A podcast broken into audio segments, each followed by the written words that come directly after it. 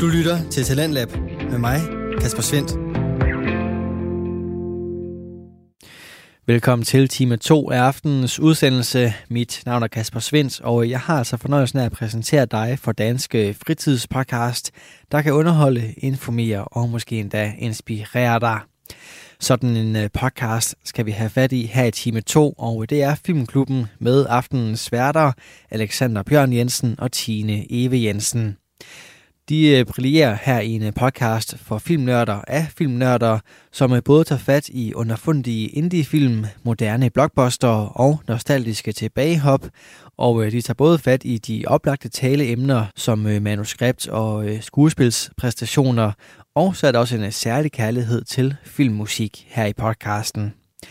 Den byder normalt på 3-4 værter, men i aften der skal vi have fat i en øh, duo, for Alexander Bjørn Jensen og Tine Eve Jensen er altså alene foran øh, mikrofonerne. Det er de, når de tager fat i Silver Linings Playbook, som øh, er en film fra 2012, og det er en film, som byder på mentale udfordringer blandet med dans og amerikansk fodbold. Den byder også på skuespilspræstationer fra Jennifer Lawrence, Bradley Cooper og Robert De Niro, og hele den pakke kan du altså høre det neddyk ind i her, når du får aftenens anden fritidspodcast.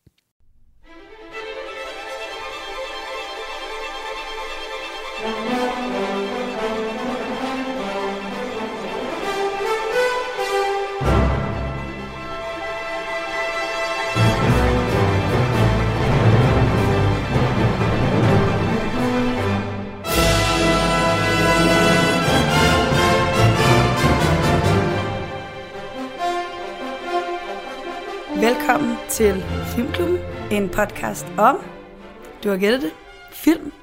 Vi er simpelthen få i studiet i dag. Fordi men, men de vigtigste? De vigtigste er her. Det er nemlig uh, jeg selv, Tine, og foran mig Alexander Bjørn. Yes. Jeppe er lagt ned med manflu, gætter vi på. Det siger han. Han siger det i hvert fald også selv, ja. så uh, vi sender lige en, en tanke til Jeppe derhjemme i sofaen.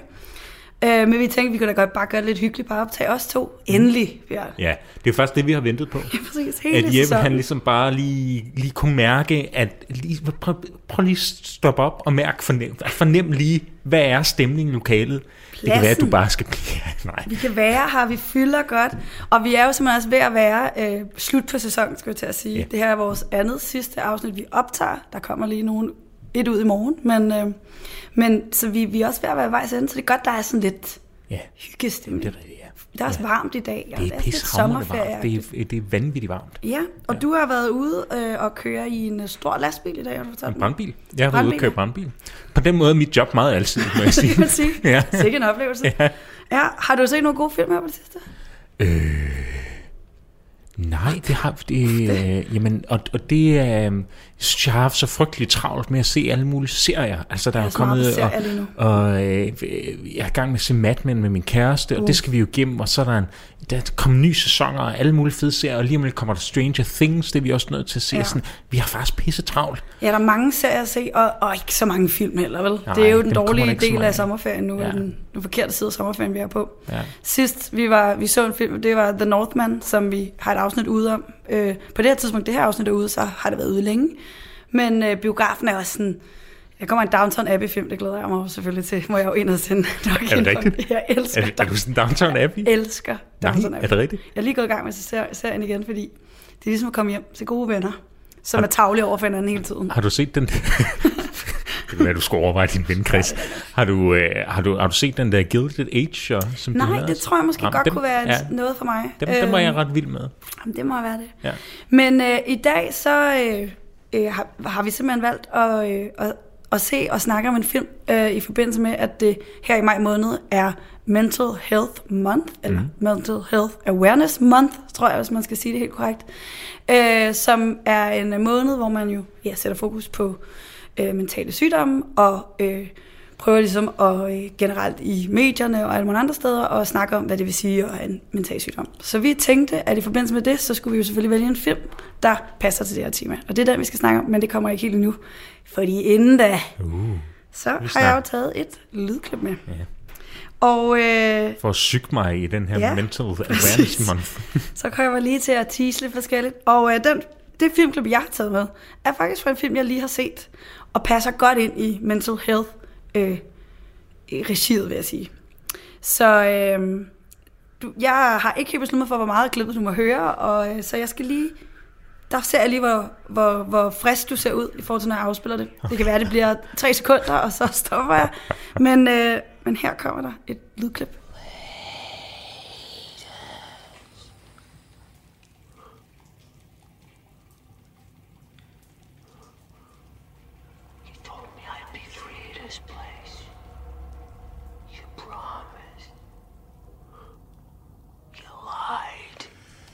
hate us. Ja.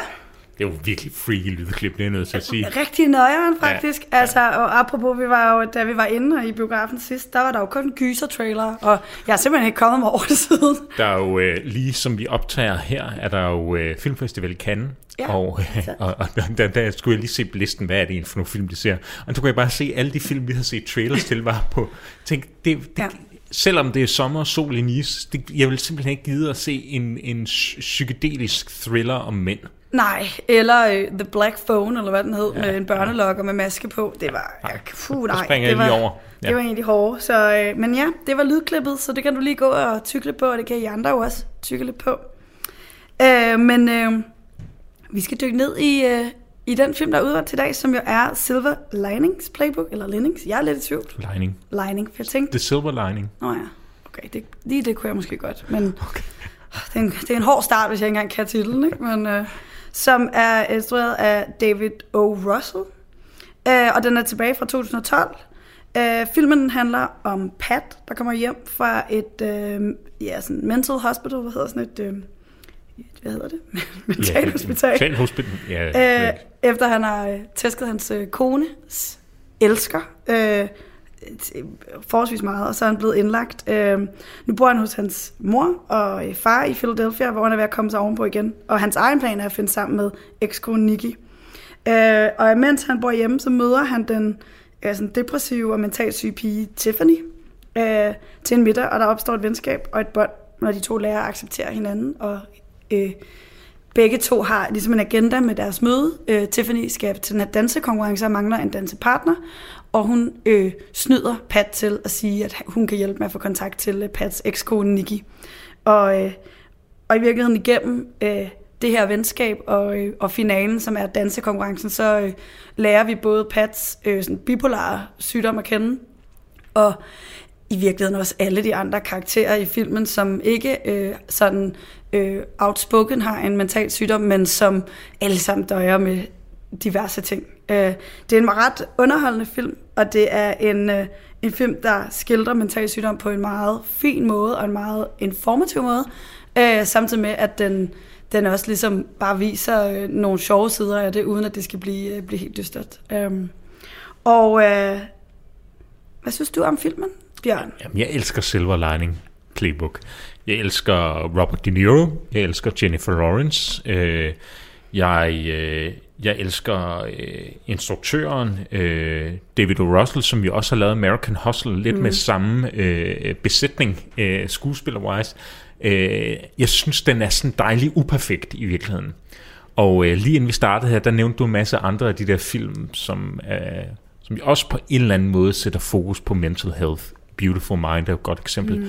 hvor det hele bare er så dystert, og altså, man bliver så ked af det, og der er ligesom ikke rigtig noget. Det her er jo en meget håbefuld film i virkeligheden. Det er en meget vanvittig film, men det er en ret håbefuld film. Så det er sådan en, altså, jeg får tit at vide, at min definition af feel-good-film er lidt off, men jeg vil jo synes, det her ja. var en rigtig feel-good-film. Jeg er helt enig. Ja. Det er, ja, og jeg synes i virkeligheden også, det, den viser jo lige nøjagtigt det, som jeg også er ret sikker på, hele det mental health awareness handler om. Altså det der med at acceptere, at man har en mental sygdom, og, og i virkeligheden øh, vende det til noget positivt og bruge det til noget godt. Og det synes jeg, den her film øh, skildrer helt vildt flot. Den var nomineret til otte Oscars, inklusiv øh, bedste film. Øh, det år kunne jeg lige læse mig til, at der var det sådan noget som Life of Pi og Les Miserables mm. og øh, Argo, der var på tapet. Så det var også film. et, ja, et, et ja. vildt felt, vil jeg sige. Øh, men Jennifer Lawrence løb jo afsted med, øh, med Oscar'en for bedste øh, kvindelige birolle, må hun være som. Jeg tror faktisk, nej, er det hovedrolle? hovedrolle kvindelig hovedrolle, ja. Okay, sejt. Det var det. Øhm, og øh, ja, men jeg tænker, vi starter bare lige med at, øh, at dykke lidt ned i det. Og jeg synes, vi skal starte med skuespillerne. Mm. Fordi at øh, den her film er jo i virkeligheden... Altså, den er jo båret meget af det. Det er jo ikke de store visuelle effekter, og det er helt øh, bærende musiske øh, hvad hedder det, stykker, der bliver der er en del af det. Det var min egen måde at forklare musik på. men, øh, men skuespillet er jo i virkeligheden en bærende del af det, og øh, dialogerne, monologerne øh, fylder utrolig meget. Mm. Øh, lad os starte ved øh, Jennifer Lawrence. Hvad, øh, hvad tænker du om hendes præstation?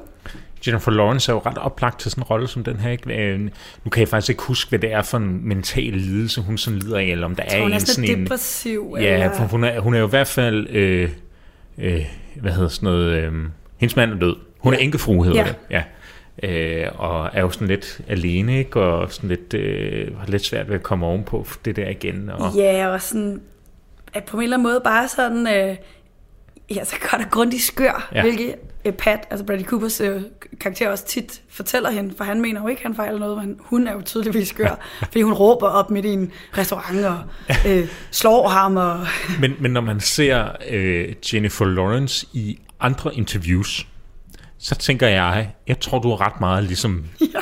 ligesom din karakter her i... Uh, i, i, i Silver Linings Playbook. Jeg tror, du er, altså måske er der lige skruet lidt op for det, men jeg tror i virkeligheden, det, det er dig. Måske heller ikke så depressiv, men med den her sådan meget ben i næsen, øh, gå lige til det. Øh, ingen, ingen fin fornemmelse. Det, det er meget sådan klassisk Jennifer Lawrence i virkeligheden at se, ikke? Jo. Øhm. Og jeg, jeg, nu kan jeg ikke helt huske øh, rækkefølgen på film, fordi at man kan sige, at hun blev jo især kendt for at være med i øh, Hunger Games-filmene, og jeg kan simpelthen ikke huske, hvad der kom først af de her to. Øh, før, jeg kan huske, at den første film, jeg så hende i, var den, der hed øh, Winter's Bones. Mm. Ja. Også virkelig øh, bizarre, eller sådan makaber film på mange måder. Det er meget mørk film. Meget mørk film. Øh, og så jeg tror også, jeg havde set den, og så kom den her, hvor jeg var sådan, jeg var, jeg var slet ikke overrasket over, at hun kunne bære den her rolle. Og jeg ved ikke om, jeg kan ikke huske på Hunger Games, om den kom før eller efter, men, men hun var i hvert fald ikke så kendt på det her tidspunkt, tror jeg. Sådan, hun lavede jo sit flotte stunt og faldt op ad trappen til Oscars. Og igen, det gør hende så dejlig menneskelig, synes jeg. Øh, jeg tror faktisk, øh, at Hunger Games, uh, Silver Linings Playbook kom i 12, og det tror jeg faktisk også Hunger Games okay. gjorde. Så jeg tror faktisk, det er samtidig. Det er lige samtidig. Så, så, det er jo, altså Windows Boom var en form for breakthrough, men jeg ja. tænker, det, det er de færreste mennesker, der rent faktisk har set den film. Ja. Uh, så, så det er da uh, Hunger Games, også, uh, som gjorde hende populær, ja, altså, i almen kendt, og så var det uh, Silver Linings Playbook, der gjorde hende til en, en Hollywood darling. Ja, øhm, præcis. Og hun, jeg synes virkelig også, som du siger, at hun, altså hun spiller bare rollen. Øh, altså det virker som om, det er hende, der bare lige har fået at vide, at du skal være lidt smule mere skør. Og jeg tænker også bare generelt at skulle spille, at du har en mental sygdom, uden at, altså, at overgøre det, eller uden at uh, sådan, være sådan, sådan karikeret på en eller anden måde. Det mm. kan jo virkelig også være ret svært, og det formår hun, og for det så skal også Bradley Cooper virkelig, synes jeg, på sådan en, på sådan en ret sjov måde, altså uden at man sådan sidder og tænker, ah, Ja, jeg ved ikke, jeg, jeg synes måske, hun er lidt karikeret, men, men der, hvor hun jo bliver fed, er, når hun går væk fra øh, de der sådan store armbevægelser og bliver meget sådan... Øh, når hun bliver lidt depressiv, altså når hun ja. bliver sådan lidt eftertænksom i virkeligheden, og altså i virkeligheden viser øh, den dybde, hun har som skuespiller. Øh, og det er jo det, den her rolle kan, fordi den har så utrolig mange mærkelige sider. Ja. At så får man lidt også se, hvad er det egentlig, hun kan som skuespiller, og det er især de rolige øjeblikke, hvor jeg synes, hun er er allerfedest. Ja, ja øh, helt enig. Jeg, så, har, jeg har lige set Hunger Games-filmene, fordi det er god underholdning, og det er lidt det samme der med hende i virkeligheden. Ikke? Ja. Det er lige så snart hun faktisk får lov til bare lige at være hende, der er hun sådan der er hun ret overbevisende. Ja. Så ej, jeg synes også, at meget velfortjent en Oscar. Um, så er der jo Bradley Cooper, som spiller den øh, mandlige hovedrolle, som er Pat her, der har øh, er bipolar, og som jo kun mener, at han har været på det her hospital, fordi at han desværre kom til at slå hans øh, kones elsker øh, halvt til døde, og han mener på ingen måde, at han er syg. Øh, og jeg synes også bare, at han leverer nogle fuldstændig geniale øh, øh, kommentarer og replikker i forbindelse med, at han sådan, øh, selv har en idé om, at han fejler ingenting og så kan han tale meget, han er meget veltalende, han er meget dygtig til at referere til alt muligt, og sige alle mulige filosofiske ting, så han føler, at han ligesom slår igennem i sådan et gruppemøde, eller hos psykologen, men alle kan bare læse ham. Og det synes jeg er ret sjovt. Jeg synes, han, øh, han, jeg tror måske, at det her har været en af de sådan, første seriøse film, jeg har set med ham. Jeg kan ikke helt huske, hvad han, hvad han var med i før, øh, altså før sådan noget, The Hangover og sådan noget. Ikke? Øh, jeg synes, han var... Øh, jeg synes også, han leverer hans øh, præstation, og jeg tror måske især, at det, Jennifer Lawrence og Bradley Coopers øh, dynamik sammen er, er helt klart også med til at, øh, at give det noget sådan ekstra løft, de her to. De har spillet meget sammen siden også, ja. ikke? Også i American Hustle, også i den der Susanne Bier-film. Øh, øh, øh, ja, hvad øh, pokker havde det med? Serena eller sådan et mm, eller andet. Øh, ja øh, som jeg aldrig har set, og jeg tror heller ikke, den er værd at se, men, men de er lidt et par ikke ja. øh, på det store leder. Jeg ved, altså, jeg synes jo, Bradley Cooper er lidt anstrengende. Hvorfor? Det synes jeg sådan ofte, han er virkelig anstrengende. Altså, han er bare... Og, og det er måske, fordi han sådan rigtig typisk har sådan en rolle, ligesom den her, hvor han skal råbe en hel masse. Jamen, det er Og jeg synes sgu, det er lidt trættende at høre på. Og, og derfor, det ved jeg ikke, der var det simpelthen bare så opløftende for mig, da jeg så ham i A Star is Born som Lady Gaga, hvor han ja. er den her sådan øh, alkoholiske, ja. sådan virkelig øh, nede på jorden smadret, ja. øh, og enormt sådan øh, trist øh, karakter. Det var bare sådan, det var, det var så forløsende på en eller anden underlig måde at se Bradley Cooper sådan der, fordi når jeg ser Silver Linings Playbook, så har jeg bare lyst til at sige, hold nu din fucking kæft, altså. Hvorfor men, skal du tale hele tiden? Men han er jo også altså pisse irriterende. Helt vildt. Og det, det er jo det, jeg synes er ret sjovt ved den film, det er sådan, det er jo to hovedroller, som man på en måde bare over, eller der er faktisk ingen, du rigtig kan holde med i den her film, fordi de er alle sammen super irriterende. Jeg holder lidt med faren Robert De Niro, ikke? Ham, ham, ja. det synes jeg har lidt ondt af ham. Ej, han er også, øh, også sådan, men jeg tror måske, altså jeg tror, det er også det, jeg måske synes var ret fedt ved Bradley Cooper, fordi jeg har set ham meget som sådan en, ja, lidt pretty boy skuespiller, det er jo nok det ry, han det døjer med, ikke? Øhm, og jeg synes egentlig, det er fedt så at se ham i sådan her rolle, hvor han hvor man bare ikke skal holde, altså man skal ikke holde af ham i virkeligheden, i hvert fald ikke i starten, hvor han bare er på altså speed med øh, idéer om alt muligt, han skal, og det, han bliver hentet af moren der på hospitalet, og så kommer han hjem og siger, han, kan vi køre forbi øh, biblioteket, for jeg vil gerne læse hele Nikis engelsk øh, pensum, som er hans ekskone. Altså, der er bare så mange sådan små kommentarer, som sådan fortæller meget om, hvordan hans hjerne sikkert bare ja. kører. Ikke? Men jeg, jeg kan ikke, altså Bradley Cooper er en gudsbenået skuespiller, det er der slet ikke nogen tvivl om. Jeg tror måske, hans rollevalg bare irriterer mig lidt ofte. Mm-hmm. Han spiller jo stort set den samme person i American Hustle. Ja. Der er bare skruet lidt ned mere for ham. Ikke? Men jeg tror, det havde været enormt gavnligt for den her film, hvis det var altså Jennifer Lawrence karakter, der ligesom var hovedrollen, og det bærende, og ligesom hende, vi skulle følge. Og så Bradley Cooper, der ligesom var person på sidelinjen, der, hendes ja. sidekick, der skulle hjælpe hende igennem det, i stedet for den anden vej omkring. Jeg tror, Bradley Cooper, han skinner igennem, når han er i sådan en rolle, øh, ja. i stedet for den, der skal fylde. ja, det kunne sagtens være lidt, eller som du siger, A Star is Born, ikke? Jo. Du lytter til Radio 4. Du er skruet ind på programmet Talent Lab, hvor jeg, Kasper Svendt, i aften kan præsentere dig for to afsnit fra Danske Fritidspodcast. Her som nummer to er det fra Filmklubben med de to værter, Alexander Bjørn Jensen og Tine Eve Jensen, som udgør episodens værtsduo. De tager fat i filmen Silver Linings Playbook fra 2012, og vi vender her tilbage til øh, det afsnit med endnu en øh, vellykket skuespilspræstation. Altså så er der jo Robert De Niro, ja. som spiller faren, altså Pats far, øh, som har øh, galopperende OCD og anger issues, og, det, og han er altså for grineren en rolle. Ja. Øh, han er sådan en... Øh, også fordi det, jeg godt kan lide ved filmen, det er, jeg, nu, jeg har sådan kaldt det sådan en Woody Allen-agtig tilgang til det. Altså, du taber bare ligesom ind i, at han er derhjemme, og han står, og han skal til at se øh, Philadelphia Eagles, han er fan af, og øh, han er totalt overtroende med, at fjernbetjeningen skal ligge, hvor de skal, og han, det ene og det andet i forhold til, at han, øh, han hvad hedder det, han gabler pengene. Øh, og han er bare sådan, han, han er der bare, ikke? Han leverer. Det er ikke fordi, man føler, at man skal introduceres til, hvem er han som person, men det kan bare med det samme mærke, okay, han står der, han har hans kammerat på besøg, som har den der øh, øh, Italian øh, New York-dialekt, når de snakker, og øh, han er sådan, han får lige sagt et eller andet til, til ham der Pat der, når han kommer hjem, sådan, som er sådan lidt øh, tavligt, ikke? Eller sådan, at han er bare genial som den der far, altså.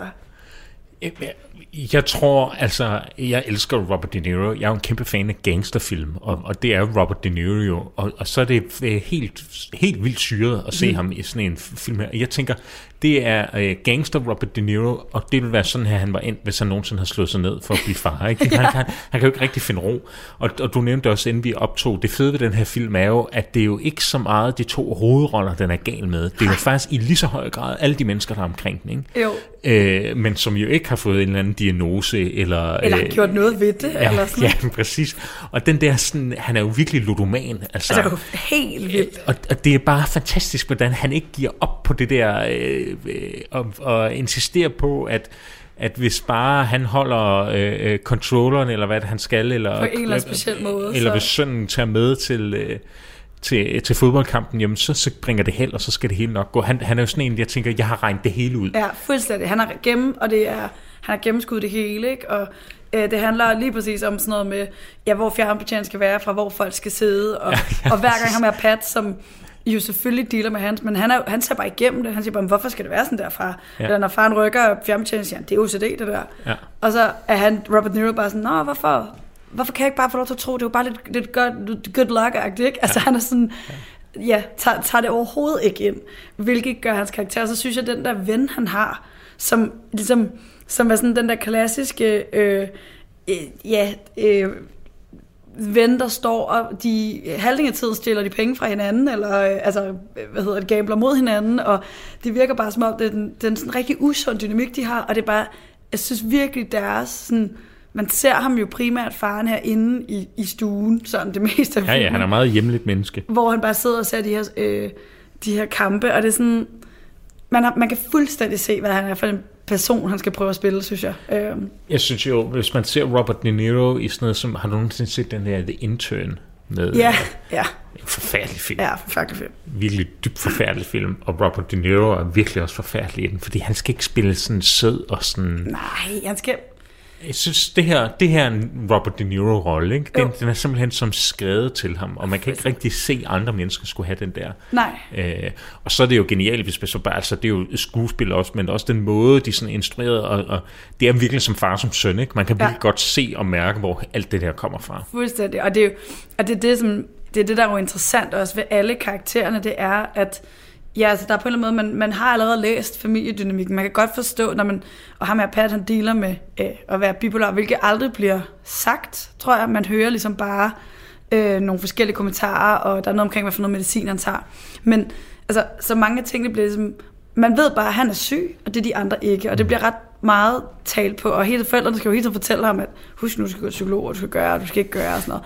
Og faren er jo lige så skør, altså, og der blev ved med, og, og det, der kommer også historier frem om, at han er, er afvist, eller han må ikke komme på stadion, fordi han har tæsket for mange og sådan noget, ikke? Så, ja, så det kan jo give mening, at hans søn så har øh, reageret, som han gjorde, da han opdagede hans kone var utro, ikke? Så øh, det er, øh, ja, altså også han har gennemført, og, og også lige fra runden, altså moren, Jackie ja. Weaver, ja. Øh, som er også sådan altså helt klassisk mor, tror jeg. Hun spiller igen også meget overbevisende som sådan en halvnervøs mor, som har den her mand og den her søn, og skal være i midten af det meget tiden, og i virkeligheden bare gerne vil holde sammen på familien. Og det er ikke sådan, igen, det er ikke fordi, man får sådan ondt af hende, eller sådan noget. Hun er bare også bare rigtig sød, eller sådan, ikke? Hun er sådan... Jeg, jeg synes, hun absolut, er en af de absolut fedeste karakterer i den her film, fordi hun er bare sådan den uskyldige, den uskyldige tilskuer på alt, hvad der foregår, ikke? Og hun er jo meget sådan kærlig, meget hjertevarmt menneske, der egentlig bare gerne vil have lidt en familie, der hænger sammen på en ja. eller anden måde, ikke? Og det bedste for sin... Og hun er også utrolig naiv i sin måde at være på. og det jeg ved ikke, jeg kender ikke Jackie Weaver nej, fra nej, anden. Jeg. Æ, hun blev nomineret til en Oscar for ja. sin øh, præstation i den her film, og det synes jeg bare, hun... Du kan faktisk heller ikke huske, hvad hun var op imod. Nej, øhm, men... Det kunne godt være det, men, men det, jeg, den eneste, man sådan rigtig dybdegående har med medfølelse for i den her film er hende. Jamen også fordi, hun har ingenting. Altså sådan, jeg sad sådan lidt og tænkte, om man ville prøve at sætte sådan lidt hvad kunne de andre fejle? Og jeg sådan, min mor, hun er bare sådan, hun er bare simpelthen, ja, har en mand, der har det ene, og en søn, der har det andet, og en tredje søn, som øh, også man lige får hurtigt indblik i, som også kan stå og være sådan prale lidt med, hvad han har gang i. Og, og, og der er også en scene, hvor de står og skal skændes lidt om jeg ved ikke, et eller andet inde i stuen, og så siger hun sådan, kan I ikke sætte jer ned til kampen, så laver jeg noget med. Den der rigtige mor. Nå, nu, det kan godt være, der er problemer, men nu skal vi, det vi plejer at gøre ja, om vi skal ikke snakke om problemerne. Nej. Hun er den type, ikke? Vi snakker Nej, ikke om problemerne her. Vi lader som om, de ikke eksisterer. Ja, altså jeg synes også, hun, øh, hun lige skal have et, øh, et... Og så altså nogle af de andre karakterer, man ser, de er jo også... Altså, jeg ved ikke, hvor meget det er sådan, at selve skuespillet, bare den måde, rollerne er skrevet på, men de er jo bare helt vildt sjove. Der er øh, Pats ven fra øh, hospitalet, Danny, som har øh, ADD, tror jeg, han siger, og angst, men også har et misbrug, og og jeg, jeg fortalte lige, at vi optog dig, altså jeg synes simpelthen, det er så genialt en scene, hvor han, han, Danny er på besøg hjemme i Pats familie, og så skal de se en fodboldkamp, og faren med OCD siger, hold fjernbetjening og sådan her. Og så sidder ham der Danny bare i baggrunden i altså et kvarter, eller sådan noget, nærmest ikke bare med de der fjernbetjeninger, og tør bare ikke rykke sig ud af flækken, fordi nu har han jo fået ved, at han skal sidde der. Og på den måde har de jo alle sammen sådan lidt, de har bare sådan nogle sjove øh, detaljer. Der er ikke nogen af rollerne i filmen, der er ligegyldige, nærmest ud over... Øh, Nikki der, hans ekskone, som er sådan lidt, hun er der bare, ikke? Men jeg synes virkelig, at, øh, at, at alle har lidt et eller andet sjovt at bidrage med, ikke? Og det er højst sandsynligt manuskriptet nok, der har gjort det. Ja. Så øh, tænkte jeg lige, at vi skulle øh, snakke en lille bitte smule om musikken. Det er jo ikke fordi, det er, øh, som vi snakker med, det er jo ikke det, der dominerer helt vildt i forhold til nogle af de andre film, vi har snakket om. Men, I, øhm, I forhold til, det er jo rent faktisk en dansefilm, ikke? Det er jo en dansefilm, øh, men øh, der er jo nogle, nogle sange, der går igen, og, øh, og der er noget, der er jo den her øh, Steve Wonder-sang, der hedder Marcherie Amour, som, øh, som Pat bliver ved med at høre ind i hovedet, når, han, øh, når tingene ligesom bliver overvældende for ham. Øh, og det er sådan en ret sjov øh, lille detalje også. Men hvad synes du om det? Det er Daniel, altså, jeg, jeg, først og fremmest, det er jo, det er, der er mest sådan noget med sådan noget prælet, eller hvad hedder sådan ja. noget, musik udefra, havde jeg sagt. Ja, der er jo sådan nogle lidt indie rock numre, der spiller, synes jeg. Jamen, så er der også, altså Dave Brubeck, som er fantastisk, øh, øh hvad hedder det, jazz kvartet, øh, de spiller ret meget musik for dem, og det, det synes jeg, jeg sidder bare, jeg elsker deres musik, det er så fedt. Men det er jo Danny, Daniel, Danny, Danny Elfman, Danny Elfman der Danny har lavet Elfman. musikken. Og ham har vi jo snakket om tidligere i vores ja. afsnit om øh, musik. filmmusik, sjovt nok, øh, som jo de fleste nok kender for at have lavet musikken til... Øh, Tim Burton's film. Tim Burton's film, ja. Ja. ja, og det undrer mig lidt, fordi øh, han synes jeg ellers normalt, øh, fordi jeg kender ham jo så også primært for Tim Burton, er jo, har jo en ret sådan øh, mark- markeret måde at lave musik på, og, mm. og er lidt skør. Og men, her er det jo noget helt andet. Ja, men Daniel Elfman synes jeg faktisk... Daniel. Danny, Danny. Elfman synes jeg jo er fedest, når han skriver musik til sådan nogle dramafilm. Altså, jeg tror også tidligere, vi snakker om, det er Danny Elfman, der har lavet musikken til sådan noget som, øh, den hedder ikke Beautiful Mind, den hedder den med øh, Robin Williams og, øh, hvad hedder den? Good Will Hunting? Good Will Hunting, ja. Okay, ja. Og, og, det, og man tænker overhovedet ikke over det andet, end tænker, det er sgu rimelig fedt. Og der er ikke særlig meget musik i den her Danny, Danny Elfman. Men øh, jeg synes bare, han er, sådan, han er faktisk fed, når han ikke skal træde så meget karakter og fylde det hele. Mm. Men hans musik bare sådan skal ligge og være stemningsskabende. Og øh, det har han altså ret god til. Så altså, hvad er der på, på soundtrack-albummet, tror jeg, der er fire stykker med ham, eller sådan et ja. eller andet. Men jeg synes faktisk, de er rimelig gode, alle ja. sammen. Ja, og jeg tror egentlig også, fordi at, øh, at man lægger ikke, altså jeg, læg, jeg lagde ikke mærke til musikken. Altså jeg lægger kun mærke til, som du siger, de her øh, præ, øh, lavet sange, ja. øh, som man kendte i forvejen. Og sådan, fordi, men det er i virkeligheden, tror jeg også, vi har snakket om tidligere, øh, det synes jeg er mega fedt ved, øh, ved den her slags øh, film, fordi øh, det behøver ikke være der så meget, det behøver ikke dominere så meget, men det ligger stadig en god stemning, og øh, og jeg tror, havde det været fraværende, så havde man bemærket det. Så det giver jo et eller andet i hvert fald til det, som man gerne vil skabe i den her film. Øhm, og ja. Ja, og ellers som du siger, så bliver musik jo, og, og det er så de præindspillede numre, der er lavet til noget andet, men brugt her, de bliver brugt som komik, ikke? eller de bliver brugt for sådan ligesom at som løftestang til, til noget komisk i, i filmen rimelig meget, og de gør det jo egentlig ret godt. Altså, ja, ja det, ikke, det virker ikke off. Der er så den her dansekonkurrence, som øh, Pat og Tiffany skal deltage i, øh, der er, hun har ligesom tilmeldt sig det. Jeg tænker, det er et eller andet forsøg på at skulle have en aktivitet. Øh, og så, øh, så danser de øh, til sidst til sådan en, det er jo sådan en, øh, en sådan amatørdansekonkurrence, men hvor folk er, har det helt rigtige tøj på og sådan noget. Og det soundtrack, de så vælger at gøre, fordi ham her, Danny, som også kommer fra The Mental Hospital, han kommer lige med nogle gode detaljer, som man synes, der skal ske. Og det er jo sådan noget, så kommer der et rocknummer midt i det hele, hvor de står og, og headbanger, og det passer bare rigtig godt ind i, at altså, og man skal, tæ- man skal jo ligesom forstå, at de, de har en, en sygdom, men det er ikke fordi, man skal være sådan, ej, hvor de skøre, eller sådan. Det, er sådan, det passer bare perfekt ind, at de gør noget andet. Mm. Øh, og jeg tror i virkeligheden også, det er noget af det, jeg har lagt mærke til i filmen, jeg synes øh, fungerer rigtig godt. Det er det her med, at deres mentale sygdom, og alle, alle personernes, øh, det er jo ikke noget, det er jo ikke det, der gør, at man ikke holder af dem, eller det er ikke det, der gør dem øh, øh, skøre, eller sådan. Det er tværtimod, at det er jo faktisk ret fint. Øhm, og jeg tænker især på i øh, den her scene, hvor de er hjemme og spise aftensmad hos øh, øh, Pats øh, bedste ven. Jeg kan ikke huske, hvad han hedder i filmen. Øh, og hans øh, kone Veronica, øh, hvor de har lige fået en lille baby, og de bor i det her hus, og vennen, han er, altså, han er bare... Øh, han har simpelthen valgt det forkerte liv, har han fundet ud af, tror jeg, ikke? og han er ved at gå fuldstændig til af, øh, det her kedelige forstadsliv, som han pludselig er endt i. Altså virkelig kedeligt kvarter, de bor i, ikke? Jo, og de går rundt og viser huset med, at så er der en pejs, og så er der, kan de tænde iPad'en, eller iPod'en, og så kan de spille musik i hvert rum til babyen, som selvfølgelig de også har fået sig. Øh, og der er bare sådan en fed kontrast mellem, man ser den her familie, og de, de er jo de rigtige i filmen. Og så Pat og Veronica, de siger bare alle de forkerte ting, eller alle de rigtige ting i virkeligheden, vil jeg også sige, uden filter.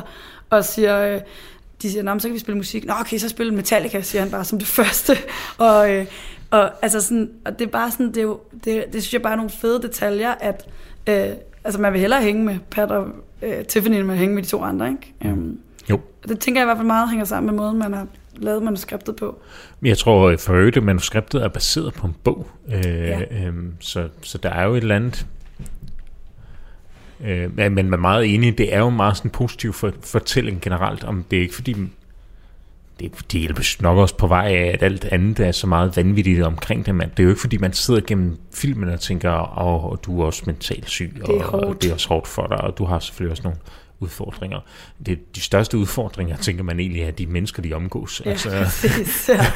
ja. Øh, men, øh, ja, som men, ikke rigtig støtter dem ja, virkeligheden, ikke? Jeg tror for øvrigt, det, i forhold til hele sådan dansesekvensen, Jennifer Lawrence er angiveligt ikke en særlig dygtig danser, og, og insisterede ret hårdt på, at hvis hun skulle være med i den her film, så var de nødt til at have virkelig hæftig dansetræning, fordi der var ikke noget, der kunne improviseres. ikke, ikke hvis det stod til hende, for det turde hun simpelthen ikke. Så, det, Ej, det er... så, så alt er simpelthen, altså det med en koreograf og en dansetræner, helt ned til sidste trin. Og hvis man så ser dansescenen til ja. så kan man jo så tænke over, okay, hvordan det sker. Der er en smuk scene, hvor de skal lave det her Dirty Dancing hoppet, hvor man bliver grebet i luften, og han så grib, griber hende med altså, ja, underlivet lige op i hovedet, og han må ligesom bære hende rundt og sådan noget. Altså super fede detaljer, så bare, også fordi igen, super fedt, at, at de ikke bare er sindssygt gode til at danse, og så vinder øh, over alle, eller gør over alle forventninger. Ikke? Ja, ja, øhm. jamen, det er de overhovedet ikke. Ja, nu skal jeg, jeg aner ikke, hvordan Bradley Cooper er som danser, jeg har til gode, at han spørger mig op. Øh, men, øh, men Jennifer Lawrence er angiveligt ikke særlig god til det. Nej, det er... Det, tror, det er heller ikke mit indtryk af hende. Nej, det tror jeg igen. Meget jordnær person. Er du en god danser, Tine?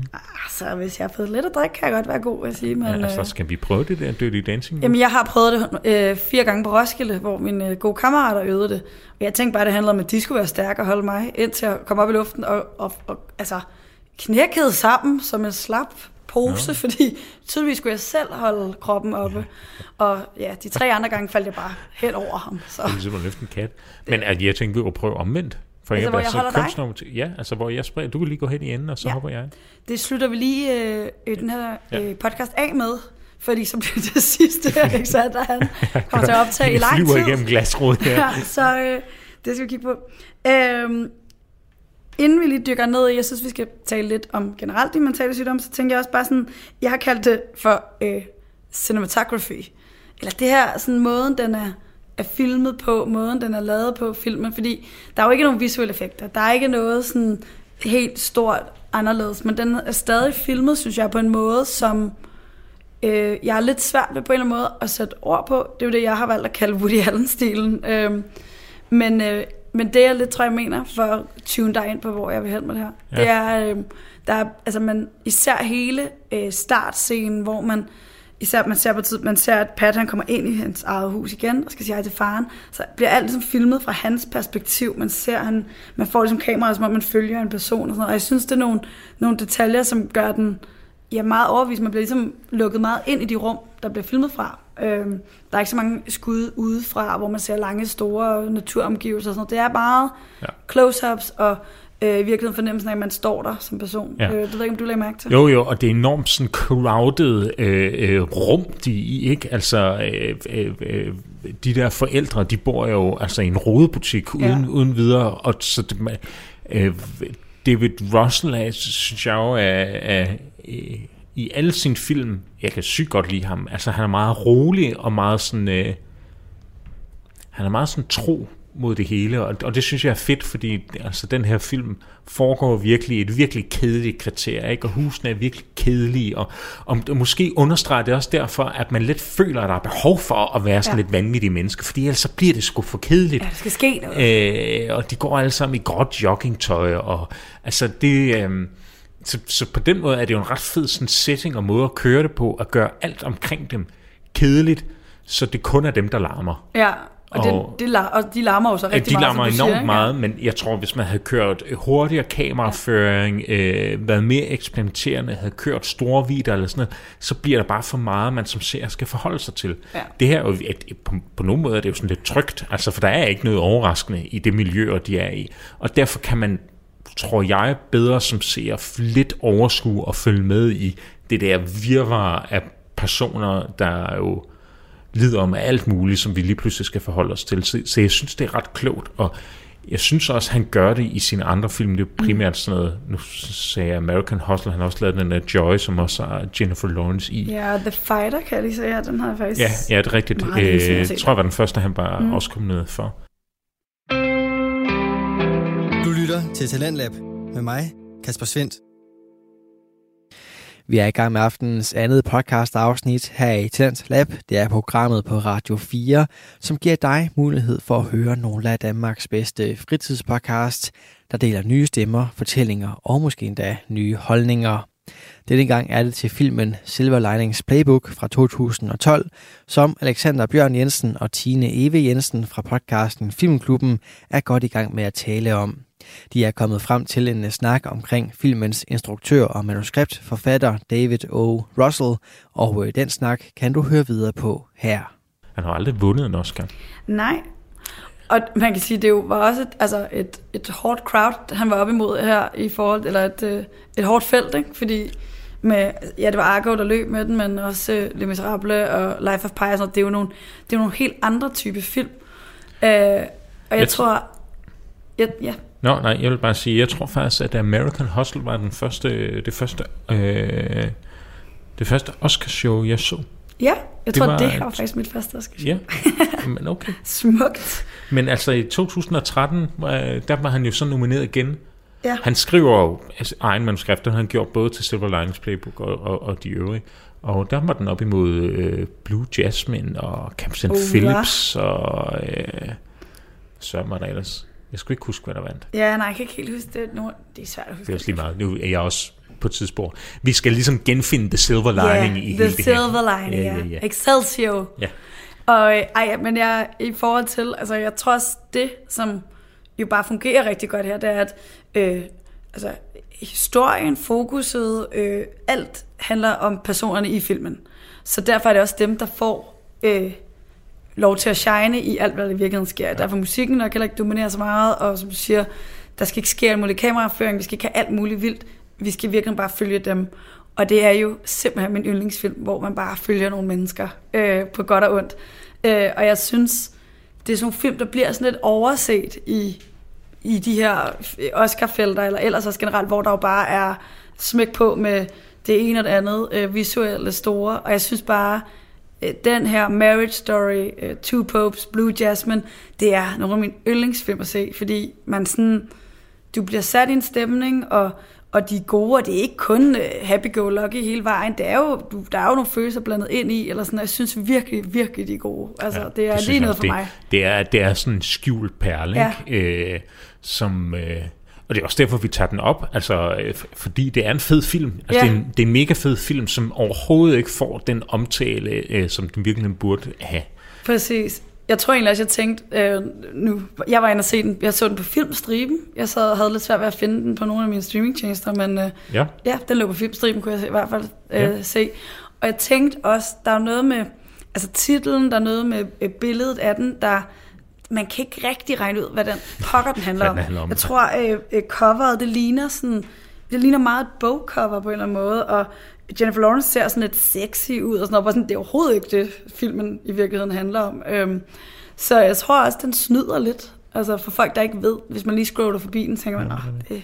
Jeg håber, Bradley Cooper og Jennifer Lawrence, de kan name droppe så meget, at man får lyst til at se filmen, fordi ja. den, er, den er virkelig fed. Virkelig, virkelig fed, ja. Mm. Øh, jeg tænker lige, at vi skal dykke lidt ned i de, the mental health, altså de forskellige øh, diagnoser, som der ligesom kommer til udtryk i den her film, og hvordan de gør det. Vi har jo været en lille smule inde på det allerede, øh, men øh, det, der i virkeligheden jo også er det gennemgående tema i filmen, det er, for det første bliver mange tingene jo ikke øh, sagt højt. Øh, Pat får sagt til hans far, at det der det er OCD, men der, er ligesom ikke, der bliver ikke direkte nævnt, hvad øh, de alle sammen sidder og fejler. Det er ikke, fordi vi kommer ind til psykologen og hører hele. Det bliver ligesom bare... Øh, man fornemmer bare, okay, der er noget galt her. Øh, og jeg har fundet ud af, altså Bradley Coopers karakter er bipolar, det tror jeg egentlig, jeg har læst mig til efterfølgende. Ja. Øh, men, øh, men for at starte med ham, Pat, som, han er jo i virkeligheden, han går også igennem en eller anden udvikling, uden at det er sådan sindssygt sådan banebrydende i løbet af filmen, men fra at han jo altså bliver udskrevet fra det her hospital, til han til sidst øh, finder lykken, the silver lining.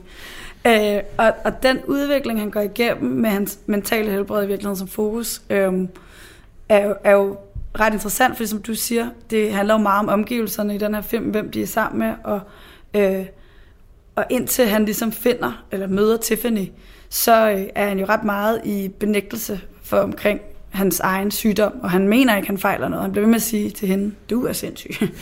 Øh, har, lagde du mærke til sådan den her, det er jo sådan lidt underspillet, men, men det sker ligesom bare i løbet af filmen i sådan en... Jamen, jeg tror, jeg, jeg er jo nødt til at krybe til korset og sige, at jeg har meget, meget, meget lidt styr på mine, øh, eller ikke mine, men... mentale sygdomme. mentale sygdomme, ja. og hvad de ligesom betyder. Ja. Altså det har jeg faktisk aldrig rigtigt, det er jo nok også fordi, jeg ikke rigtig har haft behov for det, øh, det kan jeg så være glad for.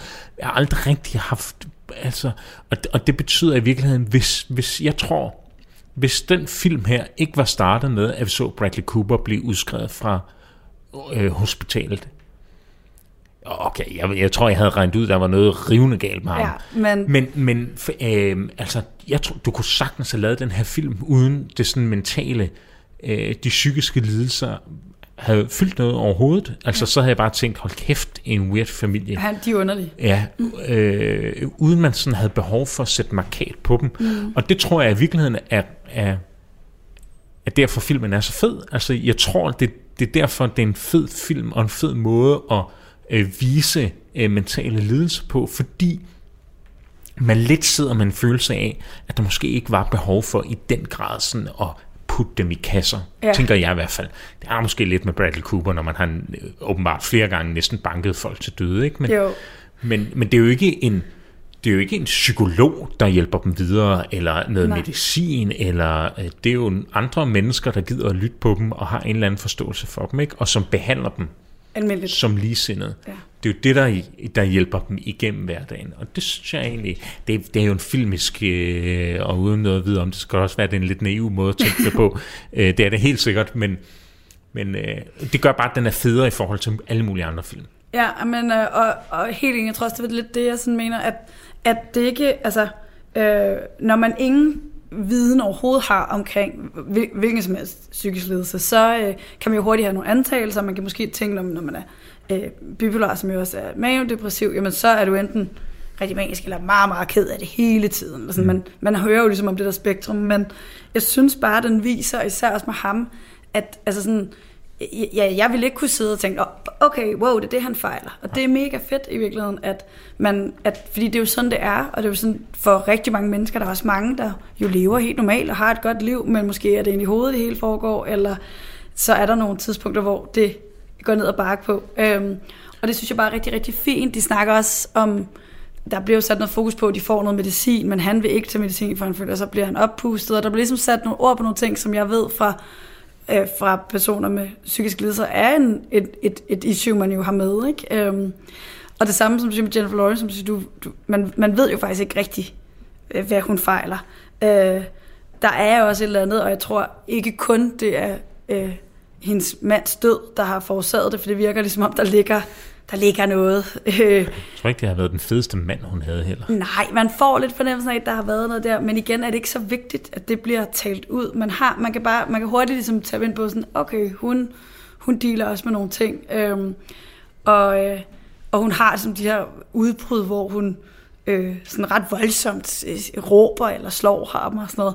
Og det er også fedt, fordi han bliver sådan, ej, du er godt nok sindssyg, siger han så til hende, ikke? men han har jo selv lige gjort noget, der var jo ja, 100 gange værre, end at hun giver mig lussing. Ikke? Øhm, så, øh, og så synes jeg bare i virkeligheden også nogle af de andre små altså jeg er faren med, med OCD, men også nogle anger issues, øh, og, og vennen Danny der, som er lidt et sidekick. Han er lidt den sjove, ikke, der kommer ind, men, men han er også bare sådan, han har meget, han har sådan noget OCD med hans hår, og han vil rigtig gerne, øh, han vil sige, at dengang jeg blev indskrevet, der var mit hår så meget langt, og nu er det så mange her millimeter, og det er også bare nogle ret sådan, det er jo nogle sjove detaljer, og det kunne være, det kunne være interessant at se, om der er nogen altså med OCD eller sådan noget, som, hvordan man, for vi synes jo, det er lidt sjovt jo, fordi det, det er lidt for meget, men, men det er også en fin måde at vise det på i virkeligheden, og det kan jo være i alle mulige grader, ikke? Ja, ja, øhm. ja. ja. Det vi, vi må... Øh vi må gætte os til, hvad vores lille reinkarnation af, af Freud, han vil sige, øh, nu når han ligger ja. hjemme øh, med Menflu. Øh, det er ikke sikkert, at han vil være enig med os. Men, jeg synes jo, det er jo kanon, at vi to får lov til endelig at tale om sådan en her film, som er vores yndlingstype film. Ikke? Der er ikke noget lir. Der er kun larm fra Og det var ikke tre timer. Den varede ikke tre timer. Den, øh, var, det er perfekt. Der var noget menneskelighed indover. faktisk øh, en rigtig kvalitetsfilm. Ja, men altså, det er, øh, ja, og jeg tror virkelig, det er det, som jeg, jeg sagde der. Altså, for mig er det sådan, det er virkelig en af de der film, jeg rigtig godt kan lide. Og jeg sætter den meget i kategori med de andre nævnt, som Marriage Story, Blue Jasmine har også en, det samme element. Ikke? Ja, øhm, ja, meget. Så ja, det, det er... for en film, vi også burde snakke om. Men, uh, kan være, vi gør det næste gang, Jeppe. Han er manflu. Yeah, manflu, Jeppe. Så, ja. ja. Det er egentlig lidt synd for ham, for det bliver først sendt ret mange stikpiller hans vej, godt ikke? Og ja. han kan jo ikke rigtig forsvare sig Ej, selv. det er jo fordelen. Det er sådan, sådan er, når man bliver væk. Uh, men uh, altså, jeg synes, uh, vi skal jo give den nogle stjerner. Ja. Så, uh, nogle sølvstjerner. Nogle, nogle stjerner. Silver Lining. Hvad, øh, hvad vil du give den, Bjørn? Jamen, øh, jeg giver den 5 ud af 6. Så hold nu op, ikke? Jamen, Se, hvordan det er i studiet, ikke? Der. Ja, præcis. Der Normalt er vi to ligger vi og søber rundt ja. med to og tre stjerner, ikke? Og nu? Ja, men det er, øh, jeg synes sgu bare, det er en gennemgående god mm. film. Hele vejen igennem. Alt fra skud... Ja, men, og selvfølgelig er det altid... Når den ikke får 6 øh, ud af 6, så er det jo mm. sådan noget som... Bradley Cooper, synes jeg godt kan være lidt anstrengende, men det er jo ikke fordi Bradley Cooper spiller rollen perfekt. Ja. Det er rollen, rollen jeg synes er, er anstrengende. Ja. Ja. Øhm, og, og på den måde, altså, jeg synes, det der forældrepar er så fantastisk at følge med i. Og, og jeg synes, David Rosser som instruktør har en ret fed underspillet humor, og det har han i alle sine film, som jeg bare deler. Ja, som jeg bare synes er fantastisk. Og, øh, og, og derfor så det, det er en film, jeg har lyst til at gense Øh, og, og det er en film, jeg altid føler, jamen jeg føler, der er noget at tænke over, ikke? der er noget at tage ja. med fra filmen, og, og det er altid noget, der bygger op til, at den, den får 5 ud af 6. Ja, det synes jeg var gavmild. Hvad giver du den, Tine? Jamen, fordi jeg giver den også 5 ud af 6. Er det rigtigt? Ja, Ej. det var første gang, tror jeg, jeg giver en film 5, så ja. jeg er jo normalt lige den kritiske. Ja. Men jeg, altså, jeg er helt enig, fordi det er en ja, nu sagde du feel good, jeg ved godt, du sagde, at du havde lidt din egen tilgang til feel good, men det er en, det er en film, der er, jeg føler mig underholdt, den er rar at se, øh, men det er ikke bare sådan en øh, lidt halvtom øh, komediefilm, eller sådan, som jeg også godt nogle gange kan sidde og være underholdt til, ikke? Altså nu sagde jeg så, så Hunger Games, så det var rent bare, nu skal jeg sidde og se noget, ikke? Øh, den her har stadig noget andet, og er, jeg synes bare, at den leverer tingene så godt, og jeg er helt enig med humoren. Den er sådan, den er underspillet på en fed måde, og altså, jeg, sad, jeg så den faktisk rigtig, rigtig tidligt i morges, fordi jeg var tidligt op og kørte min mand på arbejde, så jeg sad fra klokken halv syv om morgenen og så den, og jeg var tænkt, voldsomt film at se på, men jeg, altså, jeg, var, jeg var underholdt, og jeg grinede så mange gange bare for mig selv. Uh, så jeg synes, den har helt klart fortjent os. Ja. Hvad vil du give 6, hvis du bare lige skulle... Altså, hvilken film, hvis du Jamen, lige sådan... jeg har tænkt, at der er sådan noget Three Billboards. Øh, Ej, ja, Den okay. vil jeg give uden... uden, uden ja. ja. for den er bare helt enormt fantastisk. Øh, jamen, jeg ved det ikke. Jeg, jeg overvejer nogle gange, at jeg give Blue Jasmine. Ja. Jeg, jeg, Blue Jasmine har jo et, et særligt sted i mit hjerte. ja, det er det. Jeg synes fandme, det er en god film. Men det er jo ikke det, det skal handle om nu. Nej, jamen, det er bare og så sige, jeg, jeg får at vide, at min feel good øh, film definition er off, fordi jeg jo også synes noget som Shawshank Redemption er en good, Nej, jeg feel good film. Det er sådan god film uden afbrydelser, ja. men med lidt mindre sådan TV2 over sig. det er også der, er vi, det er rigtig filmsnoppernes øh, ja, ja, ja. klub herovre. Ikke? Sådan en, der ender godt, ikke? Jo. Det behøver ikke at være godt fra start til slut. Nej. Sådan noget, det brækker jeg mig over. Men det skal ende godt, for jeg overgår ikke. Jeg bliver simpelthen så deprimeret, når jeg går ud fra sådan noget. Ja. Og, og nu har jeg også simpelthen nævnt Mary Story, fordi den altså, har også en speciel plads i hjerte, men jeg kan ikke se den igen, for jeg græd simpelthen så meget sidste Men den er det er sådan nogle film, så gode, men det er for hårdt. Ja, den burde jeg faktisk se igen. Jeg vil rigtig gerne være, øh, også have det rart, ikke, når man er... Ja. Så, øh, og apropos film, hvor man gerne vil have det rart, ja. så øh, vil jeg nu afspille lydklippet igen. Og så glæder jeg mig også, når man lige tager nævne, hvordan jeg havde det, efter at have set den her. Men du får klippet.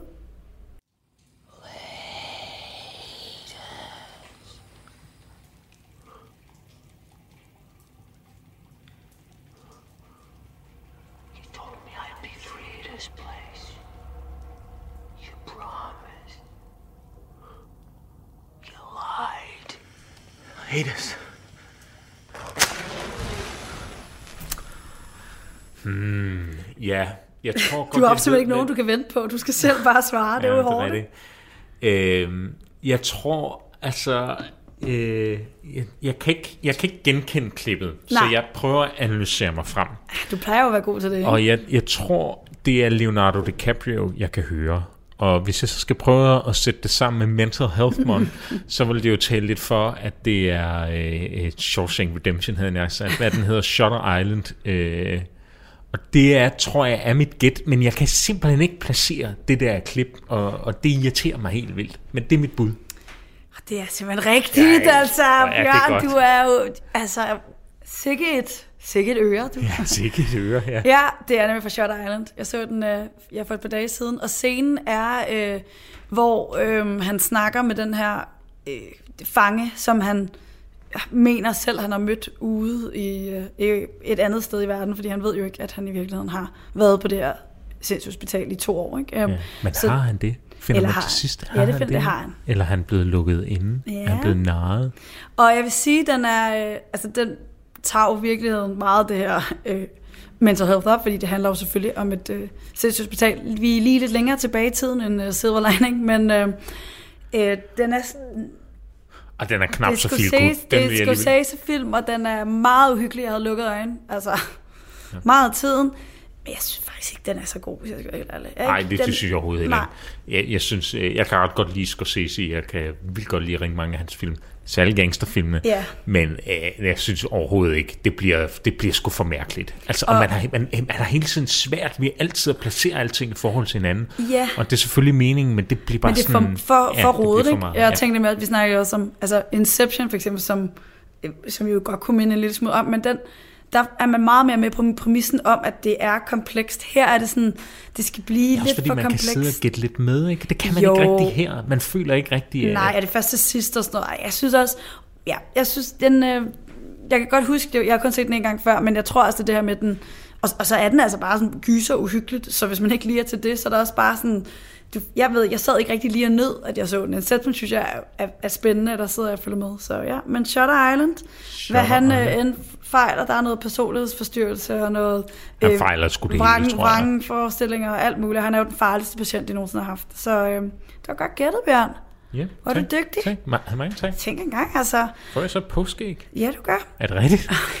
Ej, jeg får øh, Oscar. Øh, ja, du får Oscar, ikke? Jo. Og det var øh, en, øh, en komprimeret udgave af Filmklubben, som øh, lyttede til Silver Lining Playbook.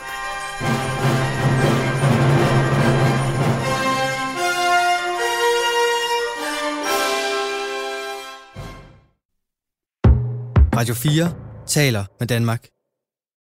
Og det var alt, jeg havde at byde på for i aften. Mit navn er Kasper Svens, og i denne omgang Talent Lab, der kunne jeg byde dig på to fritidspodcast. Vi startede med et øh, indhop ind i japansk tv-serie, da Mads Nørgaard sammen med vennen Kasper Påske talte omkring Naruto i Nørdsnak, og derefter så tog Alexander Bjørn Jensen og Tine Eve Jensen over i Filmklubben med et øh, afsnit omkring Silver Linings Playbook. Du kan finde begge fritidspodcast inde på din foretrukne podcast tjeneste, og så kan du selvfølgelig også finde alle tidligere Talents Lab udsendelser inde på Radio 4-appen eller på hjemmesiden radio4.dk. Men for nu, der skal du bare blive her på kanalen, for det er altid til nattevagten. God fornøjelse og på genlyt en anden god gang.